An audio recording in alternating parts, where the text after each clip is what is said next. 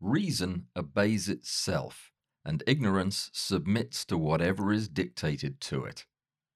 Thomas Paine. This podcast concerns matters that share three general criteria. One, they have the potential to cause us great harm. Two, they're often misunderstood by the public. And three, they may be less likely to destroy us if we understand them a little better. Any opinions expressed here are mine. I bring these concerns to your attention in the hope that you'll be motivated to further your understanding through personal research and through honest, open discussion with your peers. Death by ignorance doesn't contain profanity. It does, however, present some content that may be disturbing to some listeners. The material is intended for a mature audience and may be inappropriate for younger listeners. Death by Ignorance, Episode 7 Climate Change Denial The Who, What, How, and Why. When it comes to a discussion of climate change denial, we should bear in mind that there are two distinct areas in which ignorance may lead us to faulty conclusions. The first of these is a fundamental lack of understanding concerning the science behind climate change, its causes, and its predictable outcomes. The second concerns our failure to understand the motives behind the words and actions of prominent climate change deniers. Consider the following. There exists a strong scientific consensus that anthropogenic carbon dioxide mediated global warming from the burning of fossil fuels is real and it's causing accelerated climate change. This consensus has been arrived at by careful, intensive observation and rigorous scientific experimentation. Remember how science works. Each new study seeks to demonstrate that any, any conclusions of prior work were wrong. A consensus develops as more and more of these studies fail to invalidate the earlier work. It's a gradual and continuous process that provides us with our best approximation of physical reality. Number two, the fossil fuel industry and numerous other entities that are reliant on it stand to potentially lose much of their wealth and power if the planet abandons oil in favor of cleaner, cheaper, and safer sources of energy. 3. Big oil or big coal cannot fight science with science because fighting science with science is actually science, and that's being done already. So they have to find another way to protect their interests. And four, the fossil fuel industry has responded to this internal crisis by investing countless billions of dollars in global campaigns of disinformation, designed to spread confusion and uncertainty in the public and delay any definitive action that could hurt their bottom line. I want to take these issues in reverse order. We'll begin by looking at the deniers themselves, who they are, what they claim to believe, who is paying them, and so on. When we have a better understanding of the people and organizations behind climate change denial, we'll look at some of the specific claims that these people are making and consider counterarguments to each. Before I introduce you to the villains in this global con, let's take a step back and consider a few broader categories of climate change deniers. Whenever we encounter new information, it's a really good idea to consider the source of that information. What is motivating a group or individual to take a particular stand? Just because a person may make money from espousing a particular belief doesn't automatically invalidate their position, and this is an important distinction. What we must do is evaluate the credibility of a given source and weigh our assessment of the information accordingly. Let me give you a quick example. You want to buy a used car and you find the right vehicle at a local used car place. You've read a few articles about the car and are a little bit concerned about issues that some owners have experienced with the transmission. So you ask the salesman, Have you checked out the transmission and did you find any issues? He responds that the transmission is in perfect condition, absolutely nothing wrong with it, drives like a dream. As a precaution, you take the car to a friend of yours who also happens to be an auto mechanic who works exclusively on this brand of car and he's a transmission specialist. You know the guy very well, he was your best man, and he's actually married to your wife's sister. He doesn't want to charge you anything to look at the car, but he drives it around the block, and when he gets back to the garage, he puts it up on a lift, gives it a thorough inspection. He checks the transmission fluid and tells you, well, there appears to be a bunch of tiny metal fragments in the transmission fluid. And when I drove the car, it was making a terrible grinding noise going between second and third gear. I wouldn't buy this car. The transmission's probably going to fail, and it's going to cost you at least $5,000 to replace it. What do you do? The salesman who told you the car was in perfect condition was not a mechanic. He owed you no allegiance, and he stands to make a $1,000 from selling you the car. The mechanic is a close friend. He knows about transmissions. He has no financial interest in your decision, and he told you not to buy the car. So you have two different opinions to uh, sort out. Either one could be correct, one source, however, is a bit more credible than the other. Consider the source. The same thing goes for climate change denial. In real life, where we're constantly dealing with far more complex systems, your appraisal of the credibility of new information needs to be more careful and more nuanced. Fortunately, in science, we demand that scientist authors reveal any potential conflicts of interest before legitimate peer reviewed journals will even consider publishing their work. And any potential conflicts are clearly stated in the paper's preamble anyway. Of course, some scientists may lie. A case in point Andrew Wakefield and his vaccination causes autism scam. But when they do, they're invariably caught and their work is retracted and their career is usually over. This then is a good baseline from which to evaluate contrarian claims. It should go without saying that any claim refuting a scientifically tested hypothesis should, at the very least, conform to this same basic standard of credibility. It's the flip side of the philosophical position about a truth claim that lacks evidence can also be discarded without evidence. Now, with all that in mind, let's take a look at the main categories of climate change deniers. Obviously, there's a ton of overlap between these arbitrary groups, and I'm presenting them just to give you an idea of where people's motives may lie.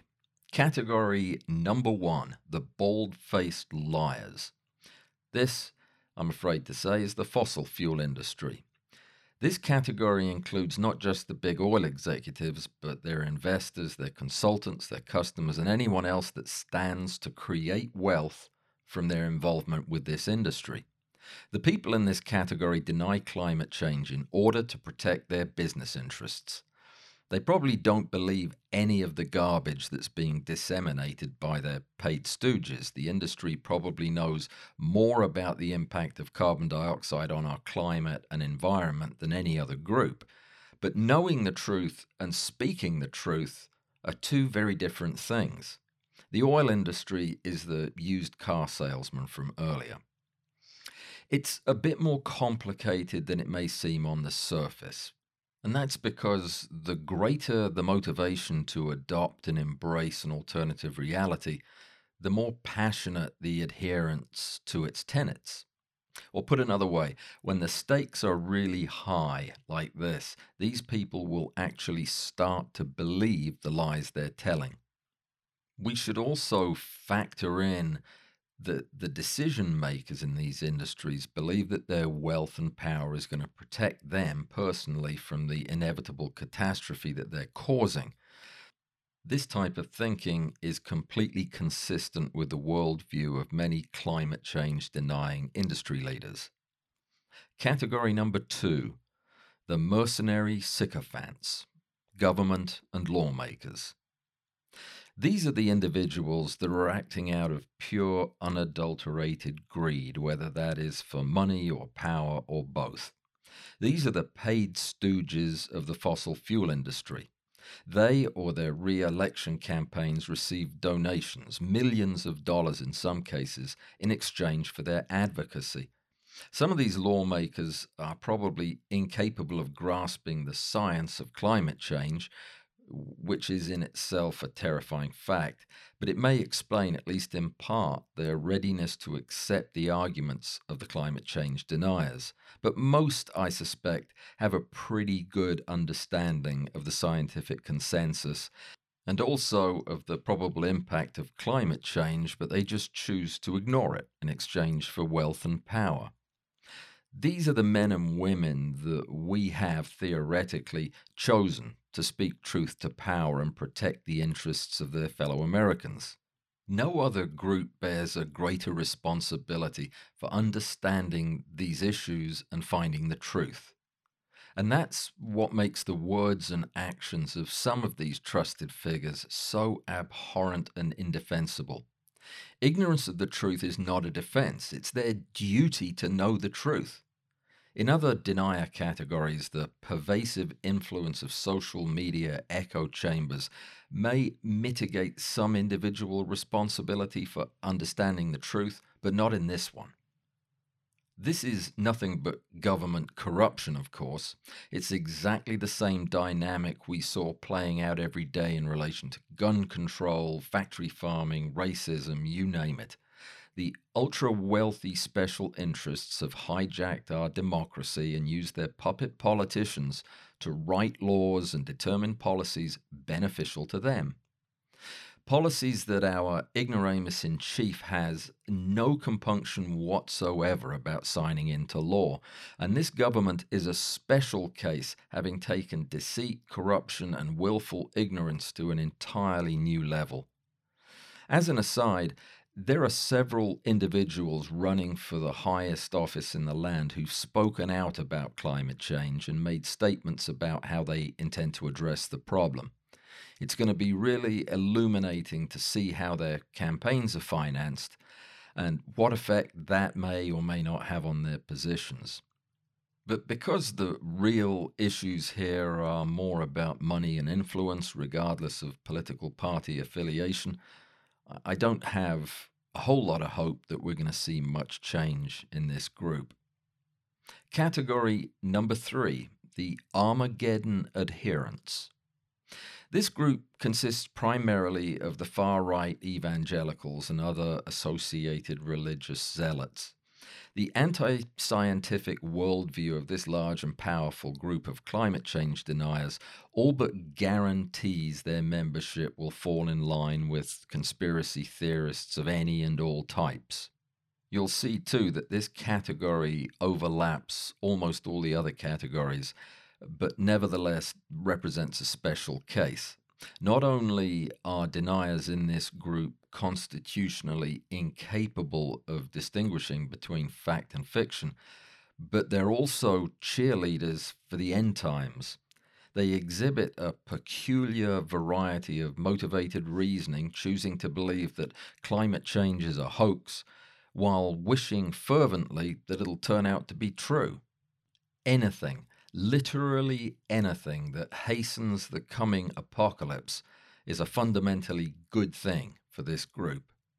For a group whose highest moral aspiration is to believe unquestioningly in a reality for which there's absolutely no evidence, it must come as second nature for them not to believe in something for which there is a mountain of entirely reliable evidence. I have to believe that there are some individuals in this category who've attained a level of education and, and, and, experience sufficient to evaluate and understand the climate change evidence objectively. Are these men and women tormented by cognitive dissonance? A few, I sincerely hope, may find the courage to re evaluate the substance of their beliefs and question the goodness of hastening the extermination of billions of souls just so that they can get raptured a little bit earlier than planned? The majority, I fear, must simply choose to disregard the inconvenient evidence, as they so often do. Either way, this group and their delusional thinking terrifies me, which should give them some pleasure, I'm sure. Category number four the well intentioned fatalists. This group and the one that follows are the people that I'm actually talking to here. You might not get all the science, you aren't a climatologist after all, but you are present enough to know what a consensus is. You've looked at the evidence and you judge the sources to be both independent and reliable. This is how it's supposed to work.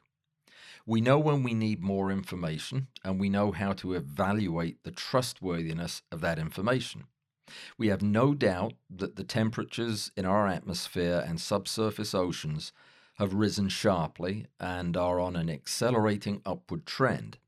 You also understand how this warming has been caused by an accumulation of excess carbon in the, in the atmosphere, and that this excess carbon load is the ongoing result of burning fossil fuels.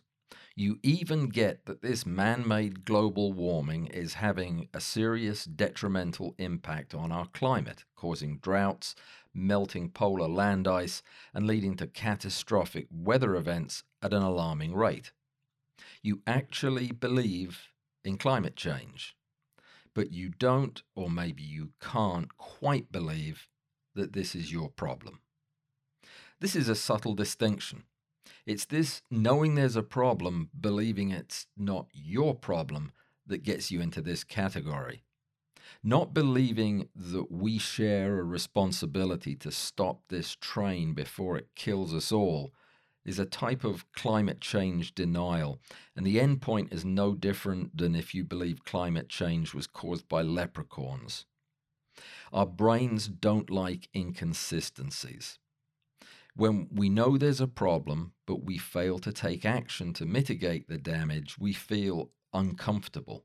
We have two choices. We can either commit to be part of the solution, or we have to restructure our understanding of the problem. And that leads to thoughts like, well, you know, maybe they have a point, or uh, I might have overreacted at all that consensus stuff. And whew, that's a relief. Don't fall into the trap of believing there is something noble about declaring yourself a permanent climate change agnostic. That's just lazy and it's dishonest. After all, there's no difference in the actions of a denier and an agnostic. Agnosticism is functional denial. If you aren't sure, get more information until you are sure. Category number five the just plain ignorant. This is a group we've spoken much about in other contexts. This is the single most important group for us to understand because it's with this group of climate change deniers that our hopes have to rest. We can never change the minds of the greedy, corrupt, delusional, and the evil, but surely we can create opportunities to enlighten the unenlightened. Or can we? The biggest obstacle is without question the internet and social media, and I know I'm always banging on about this particular problem but it's something we can't afford to ignore. Social media, there must be a more accurate term for it. Parasitic influencer, antisocial mind controller, opinionator, stupidifier. It's wormed its way into all our societies where it feeds to our minds a steady stream of truth, half truth, and utter falsehood Whatever the algorithm thinks will keep you on the app a little longer, sell you one more widget, or nudge your opinion one way or another. It exerts its control so subtly, smelling like a rose, looking like man's best friend. We've talked before about the echo chamber of social media, the filtered and carefully curated news feed that tells us exactly what we want to hear and only what we want to hear until our understanding of the world becomes one sided and set in concrete. Is it even fair for us to expect a person who relies solely on social media to be persuaded to listen to a long form interview or read a balanced essay? Obviously, such an effort must begin with a complete overhaul of our atrocious education infrastructure. We have to educate our young people to value nuance uh, to look for truth in open, honest debate, to read both sides of a story with an open mind and an empathetic heart. But even as I say it out loud, I can hear the chuckles of the rich and powerful who are perfectly happy with the status quo, thank you very much. Ignorant people are fearful, suspicious, and superstitious people. They're so much easier to control, so much easier to exploit and ignore. I have no doubt that any gains will be slow and painful. I also have no doubt that there are men and women, natural leaders, teachers, parents, role models, who share my sense of urgency and passion for change. We need to identify and support these people, elect them to public office, and get their voices of reason heard. And in the meantime, we need to set examples in our own families and our own communities. We must help people learn how to think critically, not what to think, one at a time if necessary. And does it even matter if we think? What difference can one enlightened mind make in the grand scheme of things? Well, yes, it does matter. It matters hugely.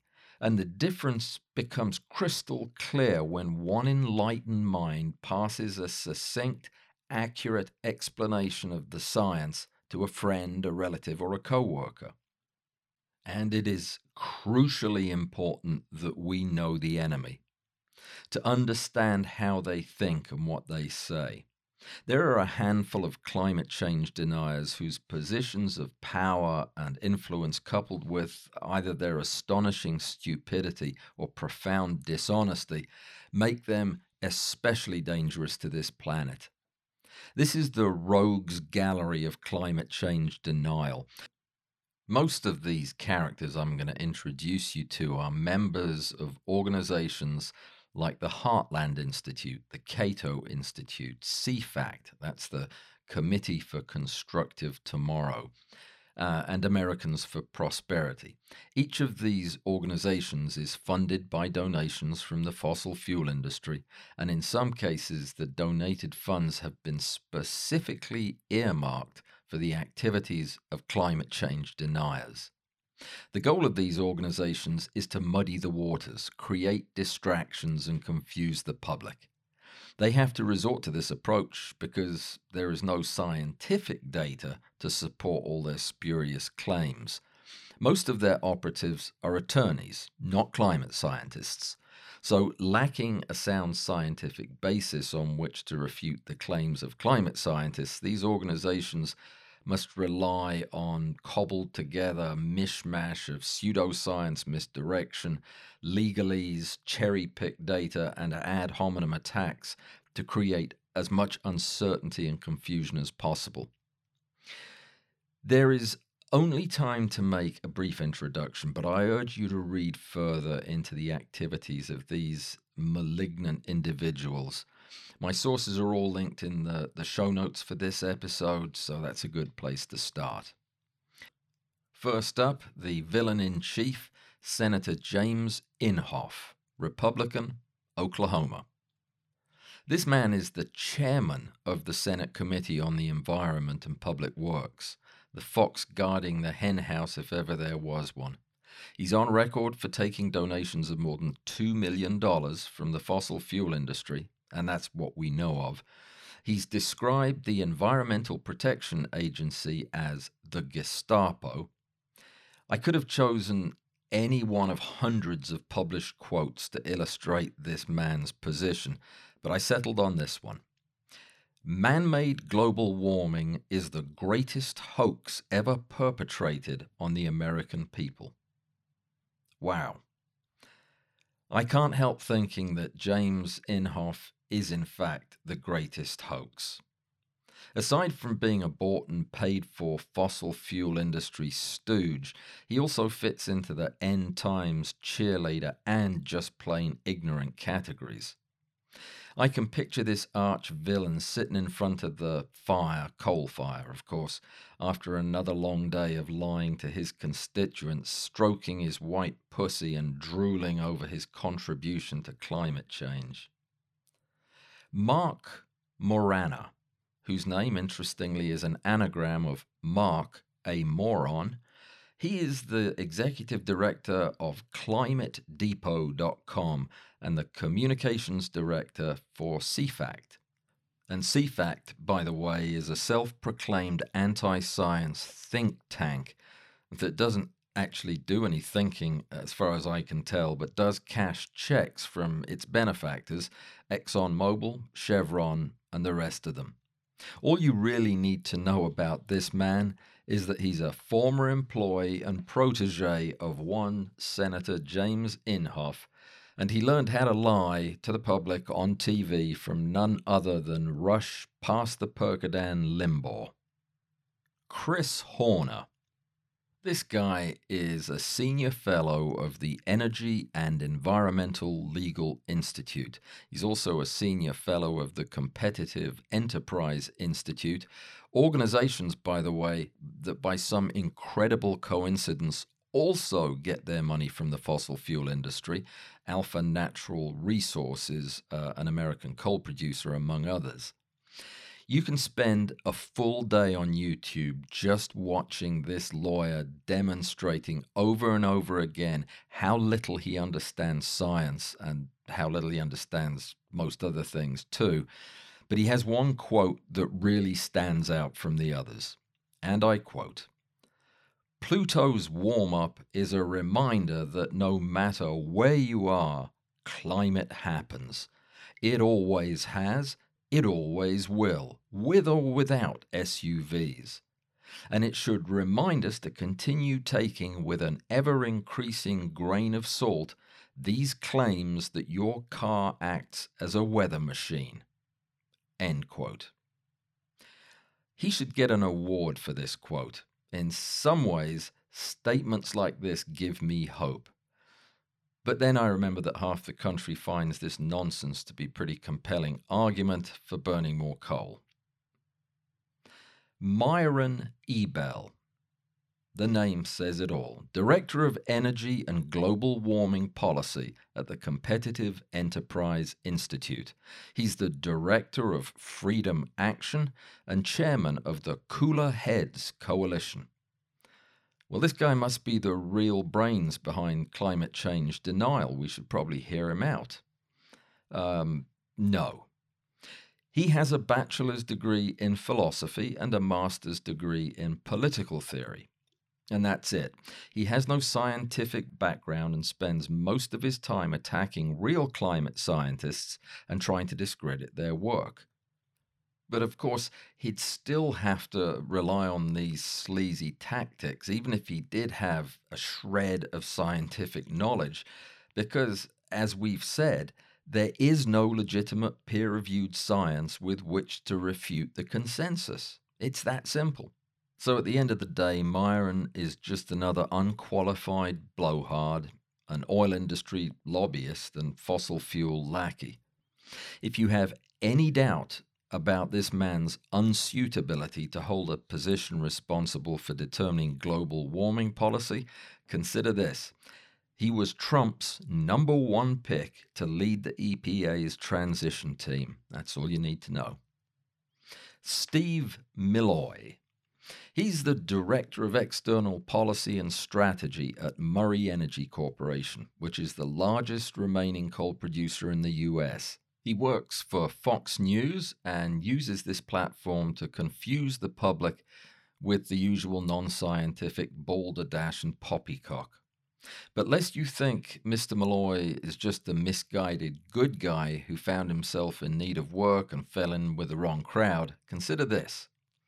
He is one of the monsters that spent the first part of his career convincing the public that smoking isn't that bad for you.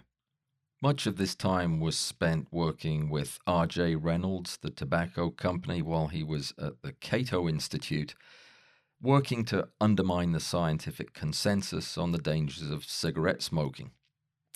Now, I understand he's decided to focus on projects that will endanger everyone, not just smokers, and he's thrown his lot in with the coal industry. The following words actually came in this order from Steve Milloy's mouth. I'm all for the coal industry, the fossil fuel industry. Wealth is what makes people happy, not pristine air, which they'll never get. Close quote. Having sat at the bedside of many wealthy dying lung cancer patients gasping for air, pristine or not, I can tell you that this vile imbecile could not be more perfectly, more utterly wrong. Who else? Patrick Michaels.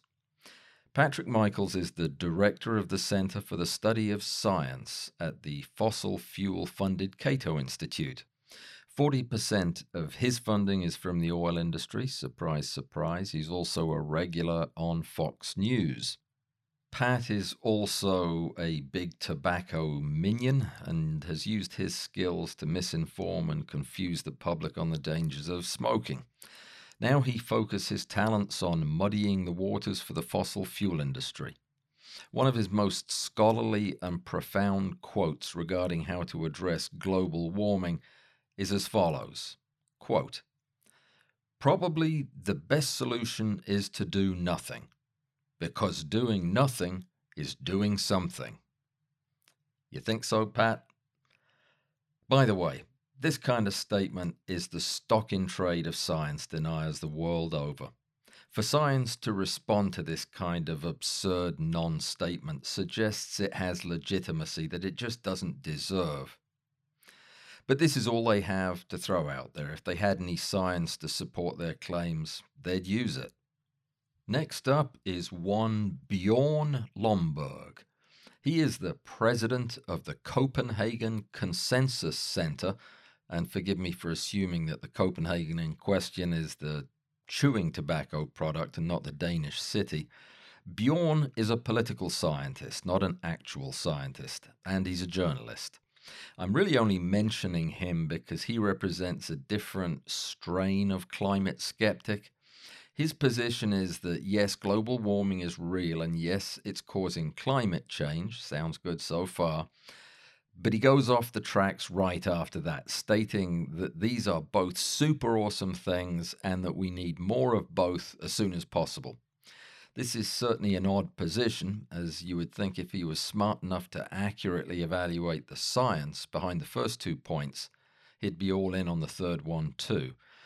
I don't know if the fossil fuel industry funds this particular organization, but I bet he gets invited to all the Christmas parties.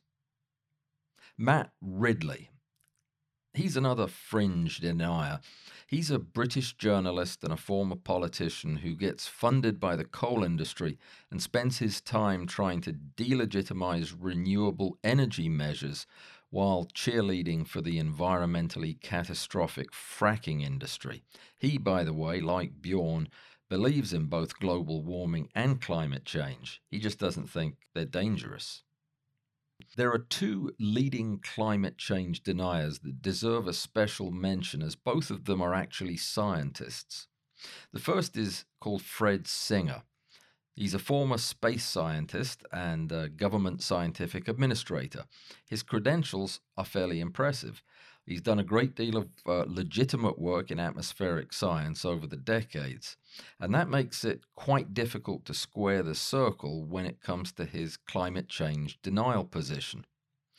But one troubling hint is that he's been employed by numerous oil companies over the years. Another is that he has been an outspoken denier of the risks associated with secondhand smoke, another scientific consensus. He calls himself a climate skeptic and has openly criticized the arguments of the more mainstream deniers. He bases his denial on the belief that the climate change consensus has been invented by radical environmental activists that have political aspirations. Like Lomborg and Ridley, this guy doesn't deny global warming. Uh, in fact, he kind of likes the idea of global warming because uh, he has said that that would mean the north of England can start making wine again, you know, like they did a thousand years ago. Anyway, I don't find any of his opinions particularly compelling, and he relies heavily on a lot of long discredited claims as the basis for many of his arguments. He's been funded by the Heartland Institute, which is, of course, another fossil fuel backed climate change denial outfit. And on balance, I find neither the man nor his opinions very credible. And in that, I'm in good company. The other scientist denier that I want to mention is Roy Spencer. He is a self proclaimed climatologist. He's actually a weatherman. He has a degree in meteorology, and he lives in the state of Alabama in the US. He's an advisor to a fundamentalist evangelical Christian group called the Cornwall Alliance, which believes that environmentalism, and I quote from him, one of the greatest threats to society and the church today. What can I say? Magic trumps science every time. These are just a few representative members of the climate denial community. There are many, many others. Included in their number are some 500 scientists, and that is a fairly significant number until you look at the number of scientists on the other side of this equation, and we'll be getting to that in just a minute.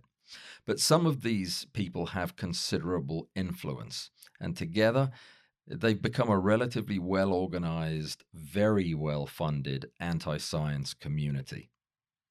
It should be clear to most rational men and women that the forces aligned against the scientific consensus are simply doing the bidding of an industry that will stop at nothing to protect its wealth and power. I don't doubt that there are some true fanatics among them, people who mistrust science on principle, people who see a higher calling for their activism, or people whose fillings have been talking to them about the climate change hoax for decades, but it doesn't really change anything. Whether those who would see this planet destroyed are doing so for profit or out of some sincere belief, it doesn't matter. They're still putting the rest of us in jeopardy. The Inhofes of the world will never stop squawking until the river of cash is cut off, at least, and the zealots will never stop, period we really can't do anything to change the way these misguided, greedy weaklings jump when their masters call. But what about the voters and the spenders in your own circle of acquaintance? People that aren't getting payoffs or bribes from big oil. They're the people we need to be engaging with, the people that stand to lose the most from a radically changing climate. These are the people that control who is elected to power, in theory at least. I know, depressing. Uh, and these are the people that can choose where and how to spend their earnings on oil or on renewable energy. Call me naive, but I believe it's the ordinary citizens that, when they're properly aligned, have the power to force changes in policy, to demand action to protect our people and our planet. These are the minds that we need to change. It's with our neighbors and our friends that we have to invest time in answering questions and dispelling myths and undoing the damage that's been done. In just a minute, I'm going to lay out a dozen or so of the most common claims that climate change deniers make and offer some suggestions of how you can address them if these come up in your conversations. But please understand that these are just a few representative examples of the arguments used. To be really well prepared to address all the possible attacks on reason, you'll need to arm yourself with a more comprehensive understanding of the science, and there is a lot of it. But the links I put in the show notes should give you a good place to start. A few words on the consensus and what we mean by that. Consensus is actually not a scientific term. It just refers to the fact that the majority of qualified climate scientists, people who are publishing in the area in peer reviewed journals, agree on the facts laid out in the consensus statement. This does not mean and should not be interpreted as meaning that all scientists agree on every point. That is definitely not the case. Climate science is incredibly complex, and there are a lot of disagreements on various details, some of them bordering on minutiae. But the consensus statement summarizes the big facts that the vast majority of scientists do agree on. And to refresh your memory, the consensus is that observations throughout the world make it clear that climate change is occurring, and rigorous scientific research demonstrates that the greenhouse gases emitted by human activities are the primary driver. It is those facts in that statement that the majority of scientists agree upon. And that group includes every major scientific authority actively conducting research in the discipline of climate science. So, here are 11 of the most common claims made by professional science deniers and repeated by members of the public whose party affiliations, group memberships, or social media content have put them in a position of susceptibility to persuasion by this kind of fossil fuel industry propaganda. Number one, it's cold outside, so no global warming. This could also be known as the argument from Trump, the Inhofe snowball defense, or just the argument from idiocy. This is the claim that cold weather disproves global warming. And to give you just a little insight into the brains that are running our country, I want to tell you a quick story. I wouldn't have believed this had I not seen it on television myself. But one day, Senator Inhofe, the the Senator Inhofe, came to work with a snowball so that he could show Congress that it was cold outside I must have been show and tell day at the Capitol, and he brought a snowball to disprove global warming. Hard to believe, but unfortunately true. So, what is the best way to answer the it's cold outside, so no global warming denial claim? Probably the best place to start is by explaining the difference between weather and climate. So, weather describes a particular set of local atmospheric conditions in a specific place at a specific time. It's raining outside. That is a weather observation. Now, climate refers to all of the weather conditions that occur over a larger area, say North America, and on a longer time scale, say a year. By necessity, it's expressed using averages and trends. So the average snowfall on the North American continent in 2001 showed a 2% increase over the prior year's average, would be an observation of climate.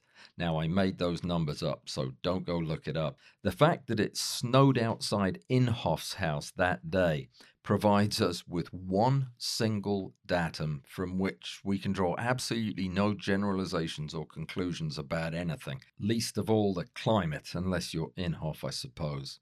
So, when confronted with this argument, just explain the difference between weather and climate, emphasizing that you can't infer anything about the climate from one day's weather. Number two, Temperatures were mostly flat for much of the last 15 years, so no global warming. This is a perennial favorite for deniers, and the statement is partially correct, which is mostly why I think they like it so much. The conclusion they draw from it, on the other hand, is complete rubbish. It's called cherry picking, and it's where you only look at those points of data that support your desired conclusion. You ignore the rest of it. We don't do that in science. We look at all the data and we draw our conclusions from all that data. If you toss a coin twice and it comes up heads twice, and it's a fair coin and it's a fair toss, would you conclude that it will always land on heads? No, of course you wouldn't. So you toss it a thousand times or you toss it a million times and find a relatively even split between the heads and the tails. Then you infer from this data that the first two years must have been a coincidence, and not a very spectacular one. Climate, though, is infinitely more complex than just tossing a coin, but the same general principles apply. And that's exactly what is shown when you look at long term climate data. Now, I wouldn't go so far as to call the 15 year pause a coincidence per se. I'm pretty confident that the scientific process is going to find a better explanation for that period. Uh, and that's the way science is. Information is added as experiments are completed and hypotheses are confirmed. So, when you're confronted with this denial point, just explain what cherry picking is and point out that the scientific consensus on climate change is based on temperature trends ever since reliable records have been kept. So we're not just looking at that small period, we're looking at the whole enchilada. Three, even the scientists can't agree. This is kind of like the cherry picking example. Uh, it is, in fact, true that 3% of the scientists that meet the definition for scientist, which is accepted by the consensus, and that is, by the way, scientists that are climate scientists working in the relevant field and publishing their work in peer reviewed journals, and 3% of them don't agree with the consensus. So what? That means that 97% of the group do agree with the consensus. We won't get into the specifics of what the 3% do or don't believe, or even how their research was funded, because it just doesn't matter. Remember the car scenario from earlier? It's like taking the car to a hundred transmission specialists instead of just one. If 97 of them say, don't buy this car, and three of them say, go for it, would you buy it? That is exactly, literally, what this argument is saying. The logic is precisely the same. 97% of scientists in the field say we're going to destroy our planet, and 3% say don't worry about it. Are you going to go along with the 3% when doing nothing is as crazy a decision as buying that car? By the way, this is what a consensus is, in case you were wondering. So, if you do find yourself trying to talk somebody down from this ledge, try not to call them an idiot and walk them through the car analogy. Though why we even need an analogy to explain something this self evident really escapes me. Yes, on second thoughts, go ahead and call them an idiot. Number four. Well, those scientists can't even predict the weather accurately. Obviously, they can't say what the climate's going to do. So, this is about the same issue we saw with Inhofe's snowball. Climate and weather are not the same, they're spelled differently. That should be the first clue.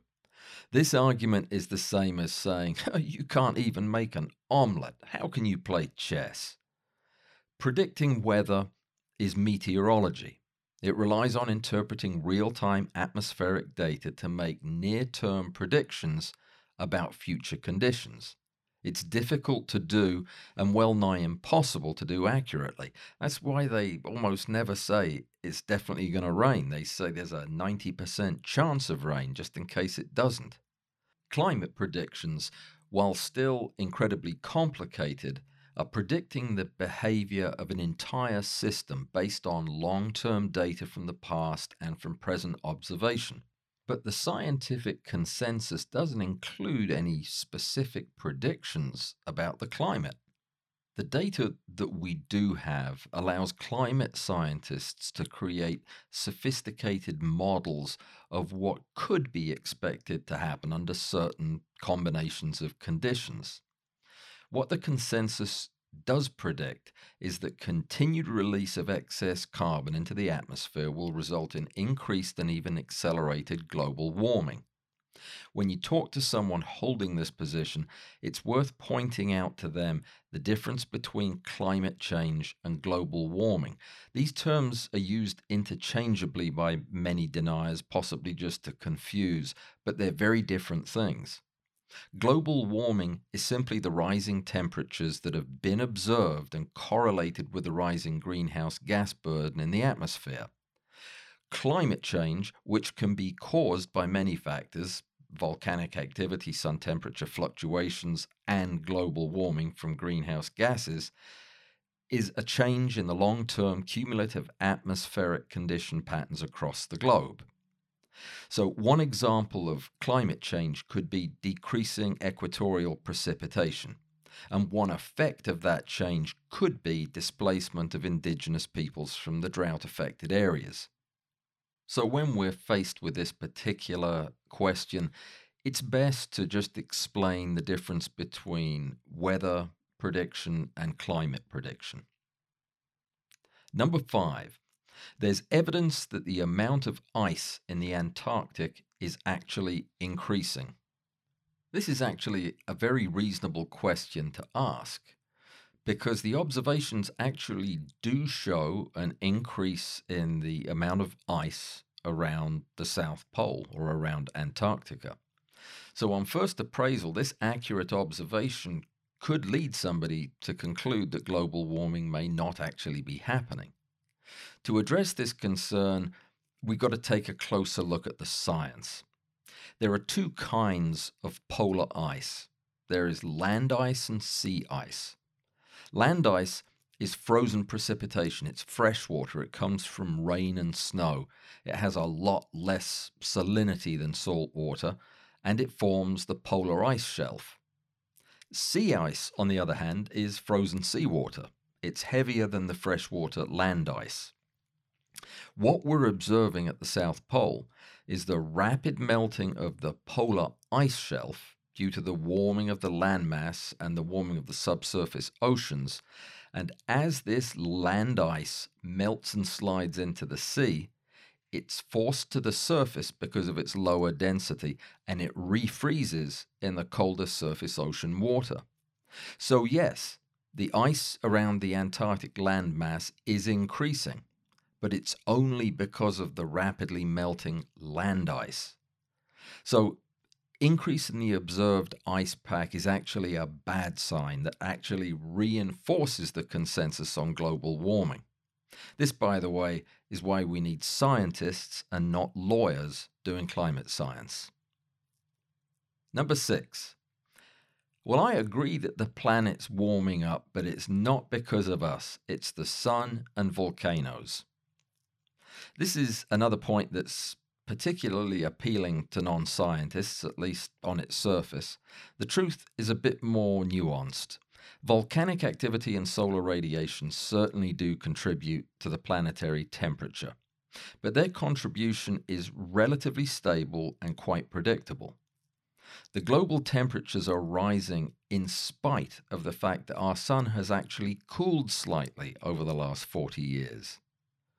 The contribution of volcanic activity during this time has been minimal. The only variable that can actually be correlated with the rising temperatures is the rising concentration of excess greenhouse gases in the atmosphere.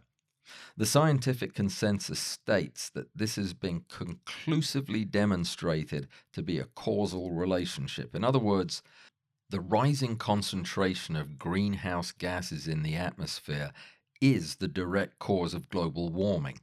Clouds or water vapor, methane, exhaled CO2 are all part of our atmosphere's intricate balance. The only additional unnatural factor that can explain the observations is the 40 billion metric tons of CO2 that we're adding to this delicate balance. And in case all this wasn't terrifying enough, it's going to take more than 100 years for this excess carbon to be resequestered into the planet. And only then a steady balance will return. And that's if we stop dumping CO2 into the atmosphere completely and right now. Some damage has already been done, and that's a bad thing. But adding to the burden, knowing what we know now, that's just suicide. Number seven, plants need CO2. Plants are good, more plants are good. More CO2 is fantastic. This is a profoundly silly argument that demonstrates how little the deniers know about the carbon cycle and environmental balance. Balance is everything. Systems don't like any factor to get out of balance. Our atmosphere contains just enough oxygen to support most kinds of life. 26% of our air is oxygen. Much more than that becomes toxic to humans and other animals, much less, and we die. The CO2 in our atmosphere is also supposed to be in balance. I know this is oversimplifying, but we basically make as much CO2 as our plants use. We're in a massively complex system that over eons has settled into the this harmonious balance that we see now. It changes very, very slowly over periods of thousands of years, and life adapts to these gradual changes. But you can't expect adaptation to happen overnight. It doesn't work like that. The CO2 that we're pumping into the atmosphere was long ago removed from this delicate cycle. It was sequestered in materials like coal and oil, and that's where it's supposed to stay. By digging it up and burning it, we're throwing the system badly out of balance. And like I mentioned in the previous example, it'll take hundreds of years for the carbon to be recaptured by the planet and taken out of circulation. But we don't have that kind of time. And we can make it worse with every day we fail to act. No, our plants won't thank us for the extra CO2. They're in as much peril as we are from the resulting global warming. Plants won't survive in an arid desert or under rising seawater. Number eight. We humans make carbon dioxide too. Maybe that's the problem. No, it isn't. Refer to the previous explanation. Our CO2 production is part of the carbon cycle and part of the delicate balance that sustains our lives on the planet. What we breathe out, the plants breathe in, and in turn, they make the oxygen that we breathe in. Again, it's oversimplifying, but we maintain a steady balance. Humans aren't adding to the excess carbon load by breathing. We're doing that by burning oil and releasing the carbon that has been safely locked in the transformed corpses of every living thing that came before us. Number nine. What's the big deal? We're only talking about a couple of degrees. This idea comes from failing to understand the difference between weather and climate again. Sure, a couple of degrees rise or fall in today's temperature, it won't even be noticed. But we're talking about something entirely different. We're talking about an average rise of the same magnitude, and that would be literally the difference between ice remaining frozen and ice melting. Those parts of the planet that are frozen, but only just, will melt when the temperature rises, even a fraction of a degree. The planet's temperature has already risen by six tenths of a degree Celsius since 1880. That's one and a half degrees Fahrenheit. The projections are calling for a rise of three to four degrees centigrade by 2100. Such a rise would be utterly catastrophic to our planet, causing rapidly rising sea levels, unprecedented drought conditions, destruction of coastal settlements, and increasingly extreme weather events. So, the answer to this query from a denier is yes, a global temperature of 2 degrees centigrade would be catastrophic. Number 10. Cutting carbon emissions would decimate the economy. This position is really the crux of the matter for the fossil fuel industry. When they make this argument, they're really saying that measures to reduce carbon emissions will decimate their economy.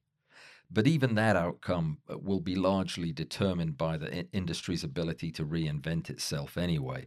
But this argument is fundamentally flawed. First, they have the numbers dead wrong. The European DARA Group, an NGO that's been studying this very question, estimates that the transition to solar, wind, and other renewable energy sources will actually stimulate the economy expanding the gross domestic product by $155 billion a year. Secondly, the claim that decarbonizing electricity will destroy the economy fails to take into account that the climate changes that we're already experiencing are responsible for the devastating economic problems that we're seeing all over the planet. Look at the Bahamas from last week, the failing farms in drought stricken California, or the crops being lost to torrential rain events in the Midwest. What we are doing now is decimating the economy. Estimates on the impact of the climate changes that have already occurred suggest that these changes are causing 400,000 deaths and costing $1.2 trillion every year. The decarbonizing of electricity will save $1.8 trillion over the next 20 years. The economics of energy production are really complicated and far beyond the scope of this discussion, but I have put some reference articles and they are cited uh, in the show notes. Number 11 it's already too late to do anything. It certainly is too late to do anything about the CO2 that's already been pumped into the atmosphere. That will be there for many, many years to come. But it's not too late to stop adding to the size of the problem. Every fraction of a degree matters. What we do or what we fail to do will have a direct effect on the quality of life for all humans for centuries to come we have two priorities to address. We must prepare for the inevitable consequences of the damage that's already been done. The storm that ravaged the Bahamas this week will be back and it will be bigger. Count on it. And next time, it might not dump most of its energy on a group of offshore islands.